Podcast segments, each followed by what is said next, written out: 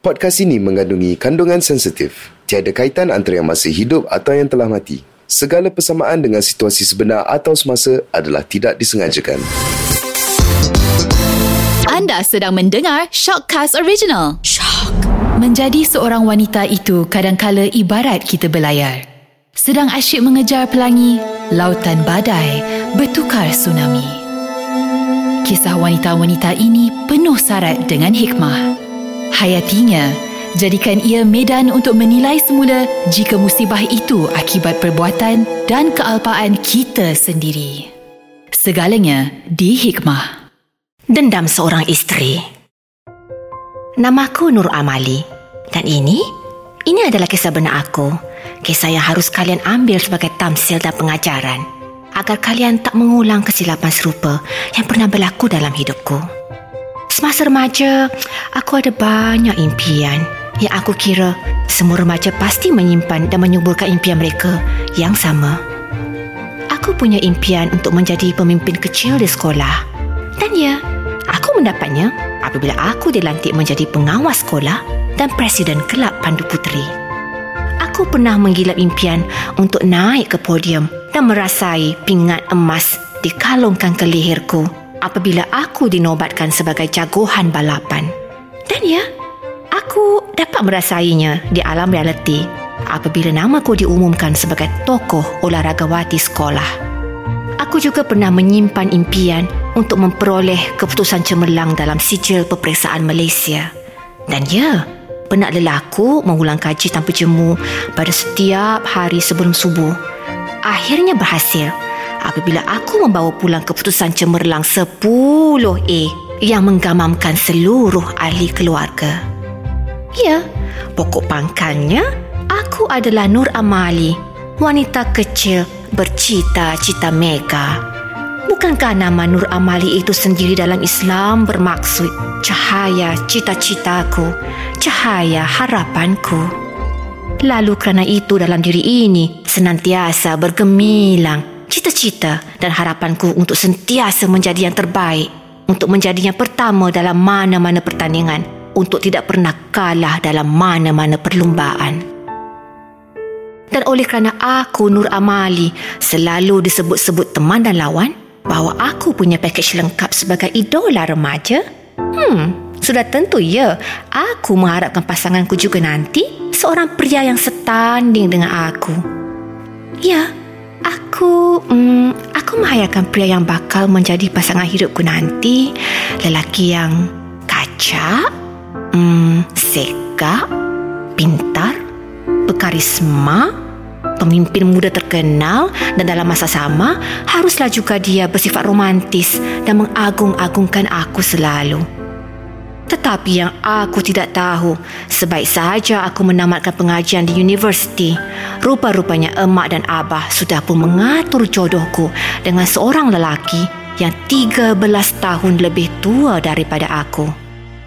Dia baru kematian isteri. Dia lelaki yang baik. Abah kamu kenal dia sejak dia bujang lagi. Emak memujuk, masih mempromosi Muhammad Irsyad bekas kaki tangan Abah sewaktu mereka bekerja di bawah bumbung company yang sama. Sewaktu emak menunjukkan fotonya kepadaku, aku bertempik marah. Kalian tahu kenapa? Kerana rupa parasnya yang terakam di foto itu laksana satu malapetaka kepada semua impian-impian remajaku. Hidungnya pesek. Ya, hidungnya pesek, matanya kecil, kulitnya gelap, wajahnya malap. Memakai ketayap Badannya sedikit bongkok dan bahunya agak melengkung. Realitinya, dia benar-benar satu mimpi ngeri buatku. Bagaikan langit dengan bumi jika dibandingkan dengan ilustrasi indah pria kaca impianku. Emak dan abah memohon agar aku berkahwin dengannya kerana masalah kewangan keluarga kian meruncing semenjak abah diisytiharkan muflis apatah lagi aku punya tiga lagi adik yang masih bersekolah. Sudah tentu emak dan abah mengharapkan seorang menantu yang tegap kewangannya untuk sama-sama membantu membangunkan ekonomi keluarga. Lalu aku terpaksa bersetuju. kerana aku tidak mahu menjadi anak yang derhaka. Kerana aku tidak mahu Abah terbeban. Aku tidak mahu Abah berduka cita memikirkan hal-hal masa depan keluarga. Tetapi yang emak dan Abah tidak tahu adalah janjiku terhadap diriku sendiri. Bahawa aku akan menjadi seorang isteri yang membenci suaminya sendiri. Bahawa aku aku akan menjadi permaisuri dalam kerajaan kehidupan Muhammad Irsyad dan dia dia adalah lelaki hamba sahayaku bahawa aku berkehendakkan Muhammad Irsyad mengutamakan segala keperluanku dan kepentinganku berbanding keperluan mana-mana manusia lain dalam hidupnya.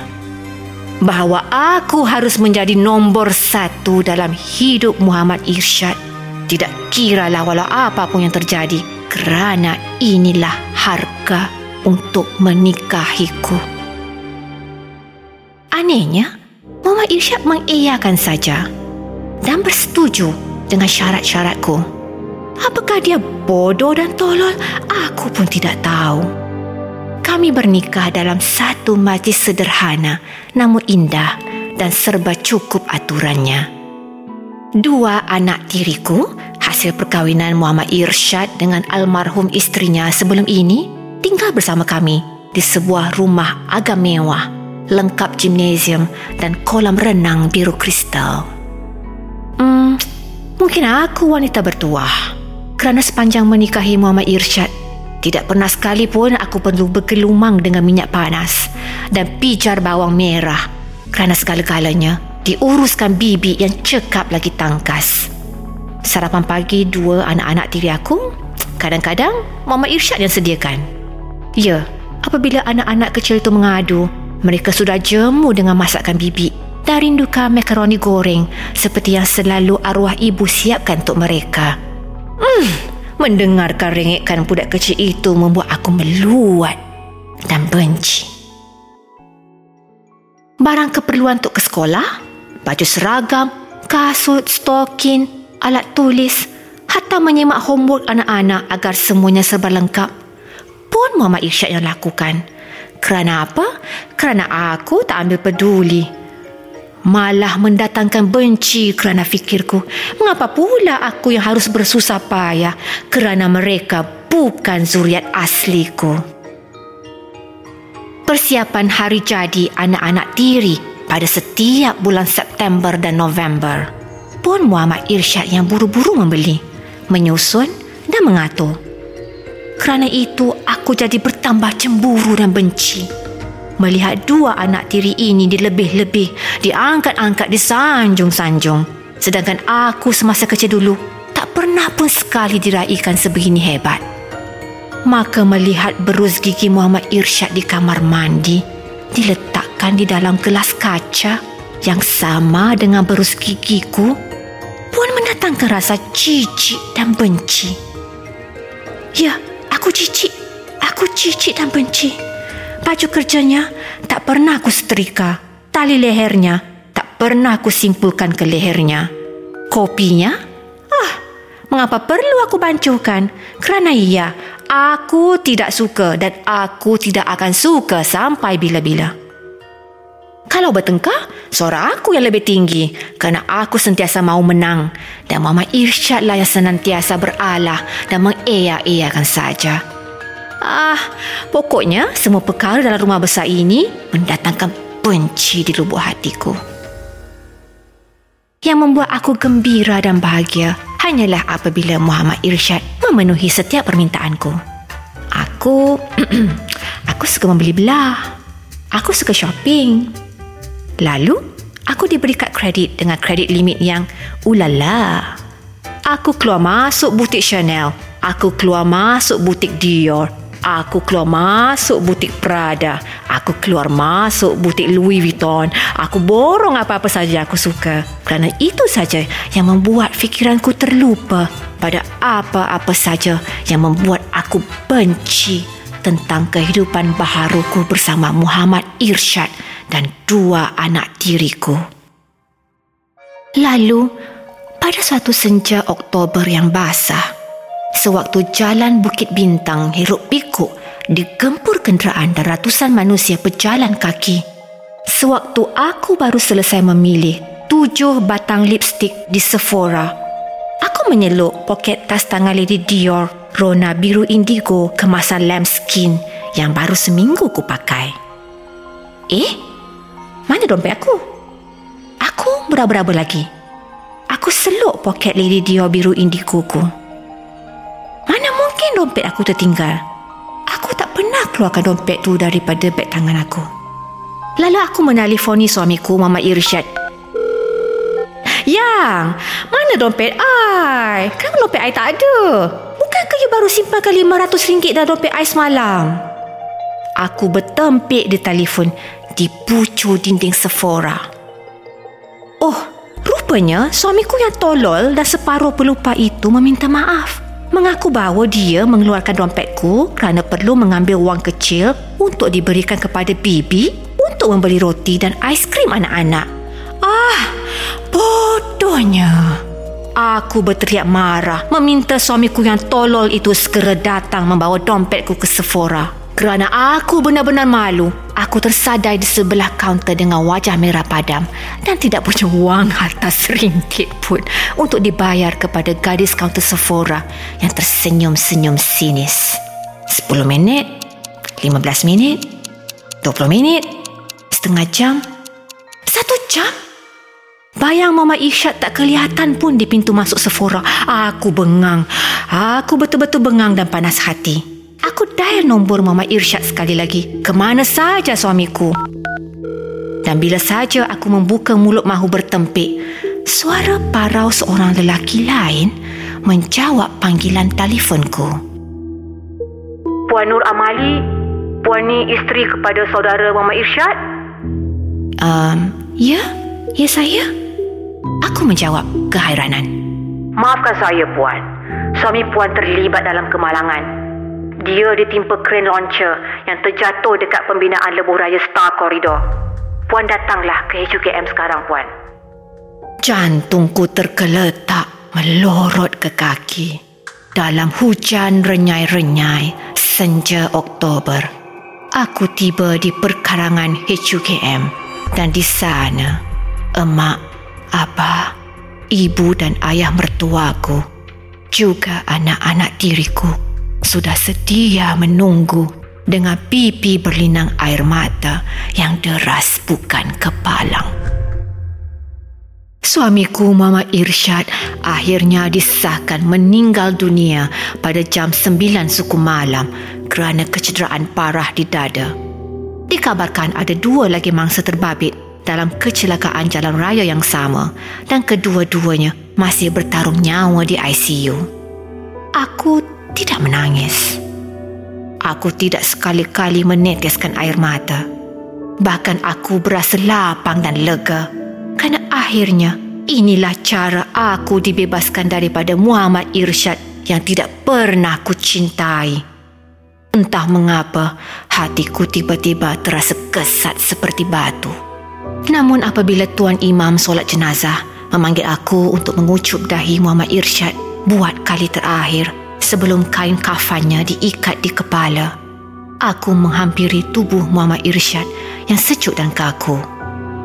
Kurenung-renung kembali wajah Muhammad Irsyad bagaikan mahu menghafal semuanya. Hidungnya yang pesek, matanya yang kecil, kulitnya yang sawo matang gelap. Namun kali ini wajahnya terang benderang, bercahaya gemilang seperti terlalu bahagia dan tidak sabar mahu kembali menemui Tuhan. Aku masih tidak menangis. Sebulan selepas pemergian Muhammad Irsyad, kedua-dua family memanggil aku ke pejabat pekuam untuk mendengar pembacaan wasiat. Yang membuat aku terperanjat sekali adalah mendengar betapa seluruh harta kekayaannya itu yang tidak terbilang banyaknya. Aset-asetnya yang bertaburan di seluruh negara, rumah sewa, jongkong emas, tanah, wang simpanan, saham dan sebagainya. Kesemuanya dituliskan dengan namaku. Wahai Nur Amali, wahai isteri yang ku cintai. Surat wasiat itu dibacakan untukku. Dengan ini kuwariskan segenap harta bendaku untukmu, Nur Amali. Dan aku hanya meminta satu daripadamu, agar menjadi ibu yang baik buat dua orang anak kita. Dan aku bermohon supaya harta ini diuruskan dengan baik, disedekah dan dikongsi juga bersama insan-insan fakir yang memerlukan. Semoga pahala itu sampai kepadaku nanti. Berjanjilah kepadaku, wahai istriku Nur Amali. Hanya pada saat itu, air mataku berhamburan, berlinangan. Hatiku sedih dan hatiku luka dicakar-cakar kesedihan. Kisah benar ini aku bacakan buat kalian. Semoga ia menjadi teladan terhebat buat para isteri yang pernah terfikir untuk menzalimi dan menganiayai suami sendiri seperti mana yang telah aku lakukan. Benar, salah satu kunci syurga isteri adalah taat kepada suaminya. Hadis sahih riwayat Ibnu Hibban yang bermaksud jika seorang wanita solat lima waktu, berpuasa pada bulan Ramadan, menjaga maruahnya dan mentaati suaminya, masuklah dia ke dalam syurga melalui mana-mana pintu yang dia mahu. Kisah benar ini aku bacakan buat kalian. Semoga ia menjadi teladan terhebat. Ya, aku berjanji dengan tulus dan ikhlas bahawa aku mahu segera menebus dosa-dosaku terhadap suamiku Muhammad Irsyad. Aku berjanji mahu menjadi ibu yang baik buat anak-anakku. Aku berjanji mahu membayar kembali hutang jasa dan hutang nyawa. Semoga Allah Subhanahu Wa Taala menerima segala taubatku ini. Pada zaman moden ini, semakin ramai wanita menjadi kuasa dominan dalam struktur sosial. Semakin ramai wanita mengisi tempat yang tertinggi dalam tampuk pentadbiran. Lalu kerana itu, bukan perkara aneh apabila sesetengah wanita berstatus ketua dalam masa yang sama bergelar isteri mendapati agak sukar untuk patuh terhadap pasangannya. Yang selalu terjadi, isteri ini bertindak seperti ketua keluarga yang menentukan hala tuju rumah tangga. Sehingga tanpa disedari, ciri-ciri seorang isteri yang derhaka terhadap suami lama kelamaan bersebati menjadi kebiasaan. Ingatlah, seorang isteri yang menderhakai suaminya adalah sangat dibenci oleh Allah Subhanahu Wa Taala. Dosa paling besar seorang isteri adalah derhaka kepada suaminya. Jadilah isteri yang baik yang diredai Allah Subhanahu Wa Taala. Sesungguhnya, syurga seorang isteri itu di bawah tapak kaki suaminya. Semoga anda mendapatkan hikmah daripada kisah dendam seorang isteri ini.